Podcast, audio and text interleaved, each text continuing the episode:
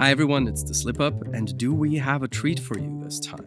We spent the week at Web Summit, the world's largest tech conference, and we had the opportunity to record conversations with an extremely influential type of cybersecurity experts that remain under the radar far too often startup founders.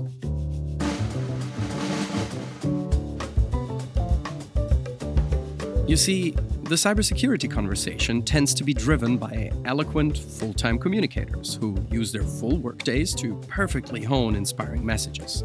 They design the quotes we post and share, they influence what we Google and what we don't Google. They basically create the industry's narratives about the future. But it's entrepreneurs like the ones we spoke to who actually build this future. They turn thoughts and ideas and inspiring quotes and experiences into reality. And it's mostly their own thoughts and ideas, not the ones shared by the cybersecurity influencers.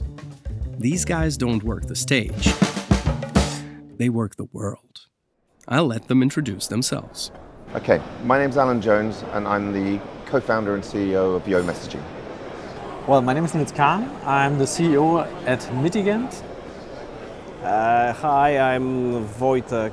Uh, I'm from GDPR Risk Tracker and we're GDPR guys. Um, as you probably know, GDPR is the most sexiest thing in the world, so our business is quite easy. I'm Nicolas Thomas from the startup Inkan Notlink. You'll find all their info and companies in the show notes, so let's hear what they do, starting with Nicolas, who created Sealfie. I'm doing an application called Sealfie, play on world, a seal and a selfie, to have a recording, digital recording of the approval process. You sign with your selfie.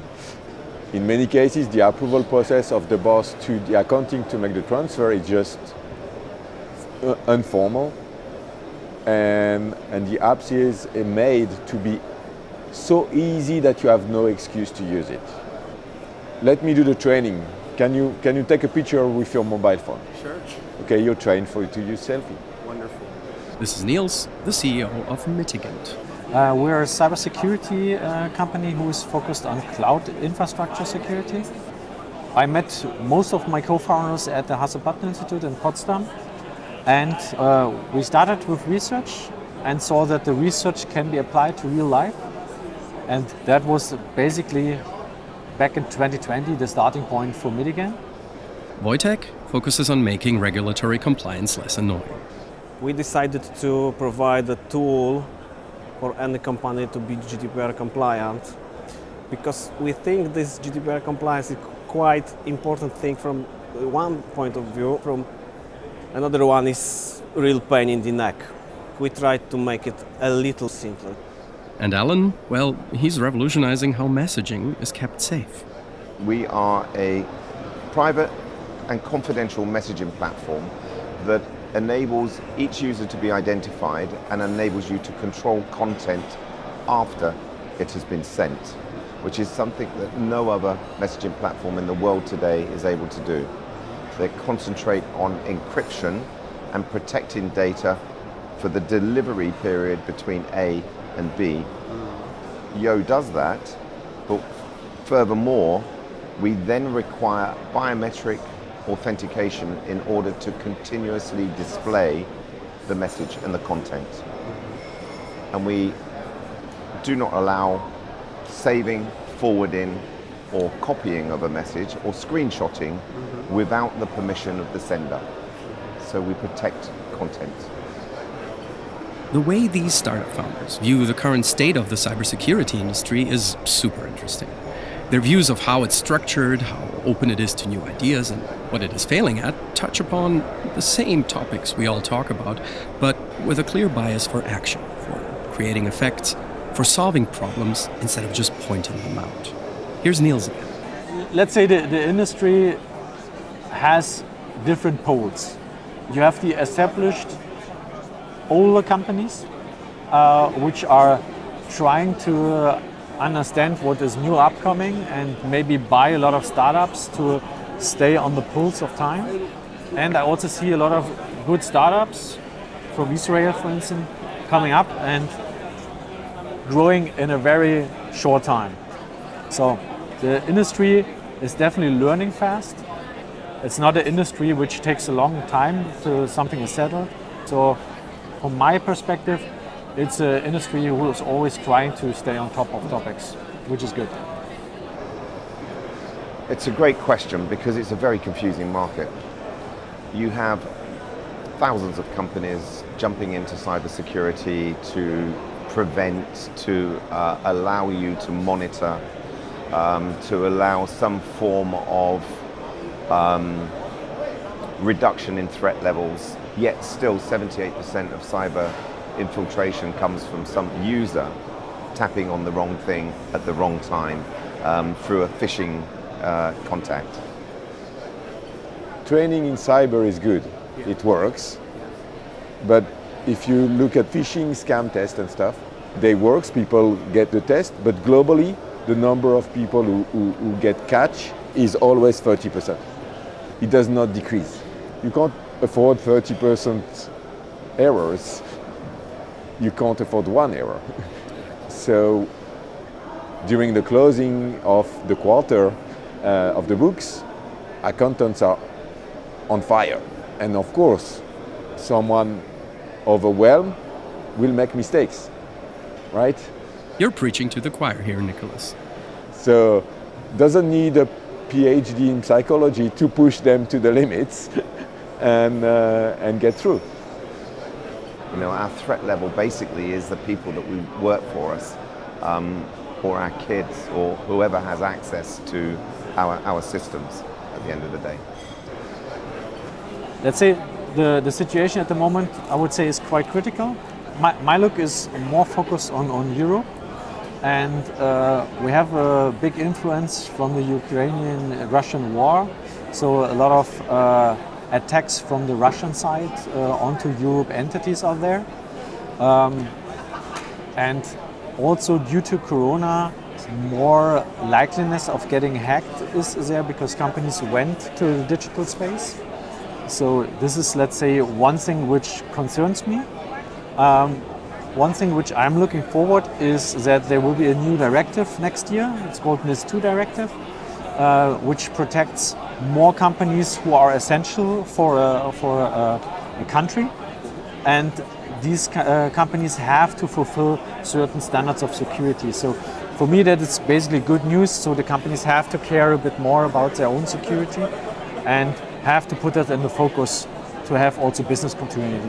So there are a lot of very big companies which can you know make everything with your data and have tools and uh, assets for doing that and on the other side are us data subjects letting those companies do everything with our data so i guess it's not that good it's it's too complicated. So we okay, we give up, we quit. We I don't care. Yes, yes, yes. Every consent is checked. So and then you know you are surprised that everybody knows everything. So um, I guess it's not uh, good, but we are going good way, uh, good direction, I guess. The challenges will be always there because it's basically hackers versus protectors. And with uh, AI coming up, maybe in the future it will be machines against machines. But I think both sides will always learn in the process and harden or make their attacks more eloquent. So it's an endless cycle. And the main topic is that you are trying to stay on top uh, of, the, of, uh, of your own security in the company. We, we could have a secure email if everyone is, was using uh, properly S/MIME and PGP for 30 years. I was using it 30 years ago it's not deployed, it's not used. You need to understand the crypto, you need to have the hygiene and the discipline to, to, to take care of your keys. and that's too much for many people. What these guys are so calmly talking about is what you hear in cybersecurity community calls, where actual practitioners try to help each other. They didn't talk about the current hype topics, they weren't trying to sell their vocabulary, they were mostly just stating the obvious.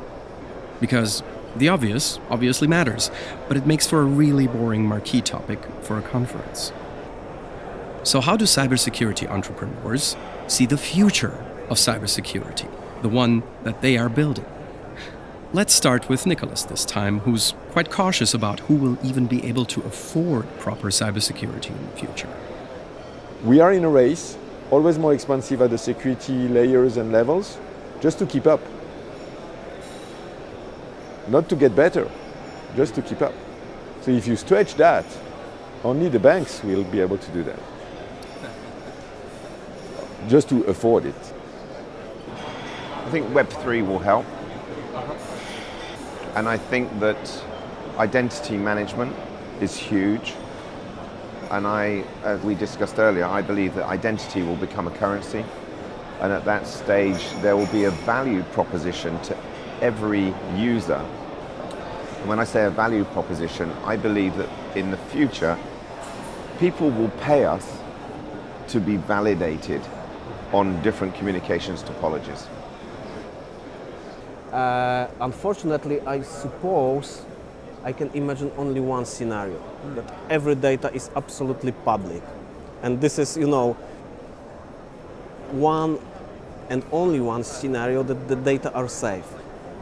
If not, there always be a race, you know, between those who needs data to make their businesses, to make money on them, and uh, ordinary users, those who use application, use devices, will always be one step uh, back.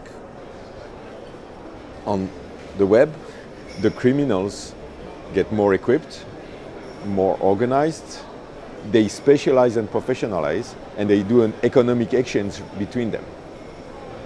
On the other side, we launch more and more services every day, developers have to go fast, fast, fast, fast, fast, fast.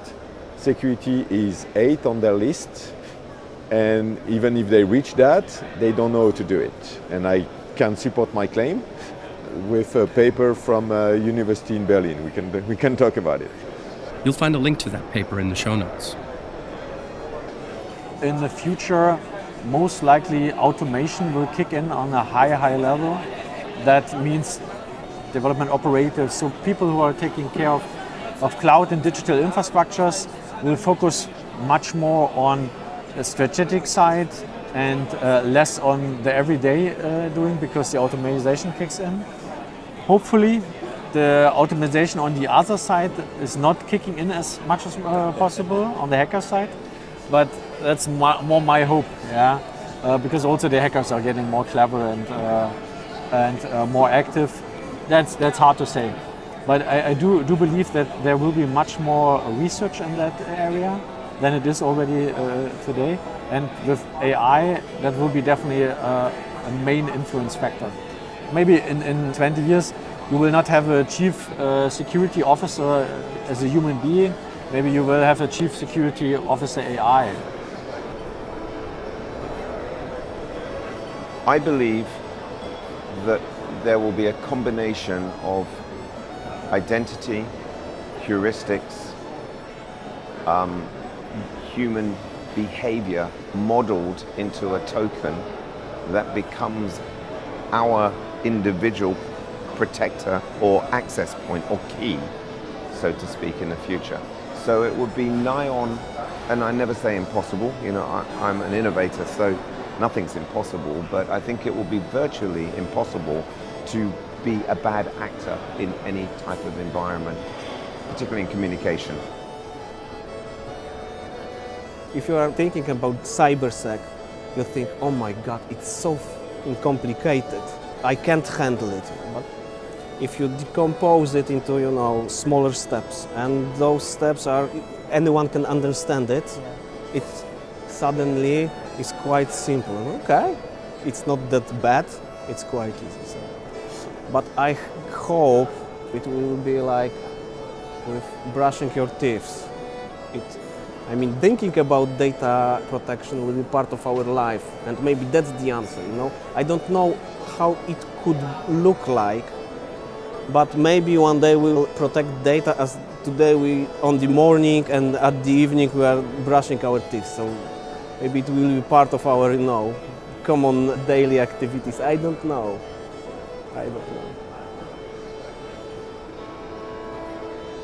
So, what do you think about these bold ideas? Human behavior modeled into a security token? Only banks being able to afford keeping up with increasingly professionalizing cybercriminals? Automatic cybercrime systems fighting an automatic war against automatic cybersecurity systems? Or cybersecurity that is as mundane and routine as brushing your teeth? Whether you agree with these ideas of the future or not, they will matter. They will play a role because they are what drives the people who are actually building the future of cybersecurity and not only giving keynotes about it.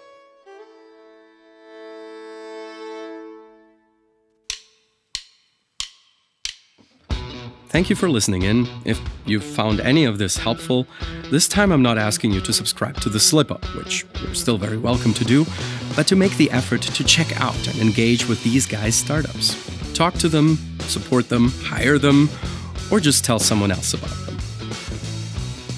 Alan is the CEO of YEO Messaging, that's Y E O, and you can find them at yeomessaging.com, that's Y E O messaging.com.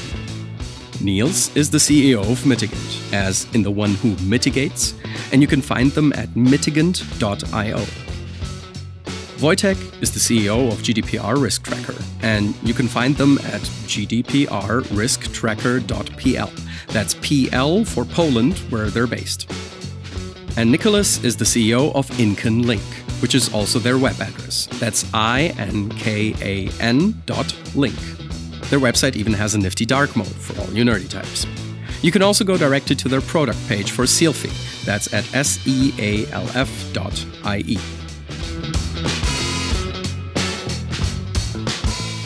We'll be back in two weeks when my voice has recovered a bit.